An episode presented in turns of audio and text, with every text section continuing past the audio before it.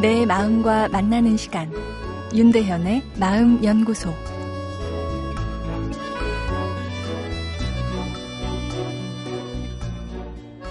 안녕하세요. 월요일 윤대현의 마음 연구소입니다. 지금 마음 연구소 게시판에는 국가적인 큰 비극 속에 우울합니다. 사건 이후 마음이 혼란스럽습니다라는 사연들이 올라와 있습니다.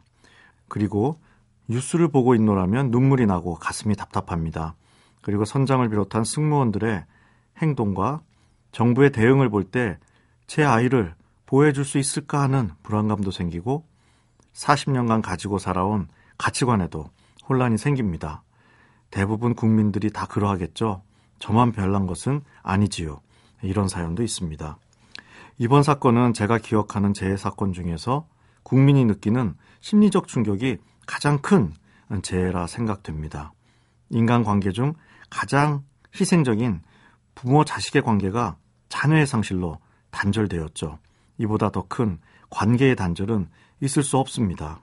관계의 단절은 우울과 슬픔을 가져오죠. 그리고 무기력감도 찾아오는데요. 단 한 명의 생존자도 구조하지 못하고 있는 무기력한 우리에 대한 분노와 죄책감이 삶의 에너지를 잃게 합니다. 삶의 활력도 어, 떨어지게 되죠.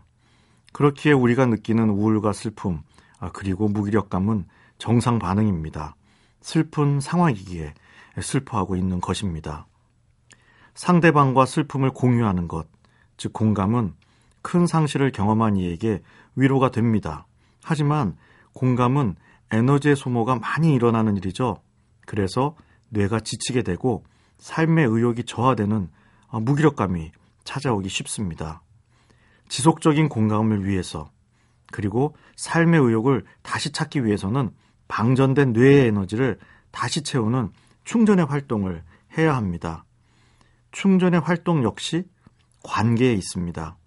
위로에 지친 사람은 본인도 위로를 받아야 합니다. 내 속마음을 내어놓고 타인에게 이해받을 때 충전이 일어납니다. 따스한 햇살, 그리고 문화예술 작품과의 관계도 마치 인격체처럼 관계를 가질 때 우리에게 힘을 줍니다.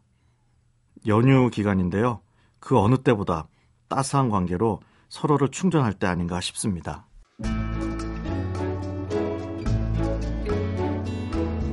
윤대현의 마음연구소. 지금까지 정신건강의학과 전문의 윤대현 교수였습니다.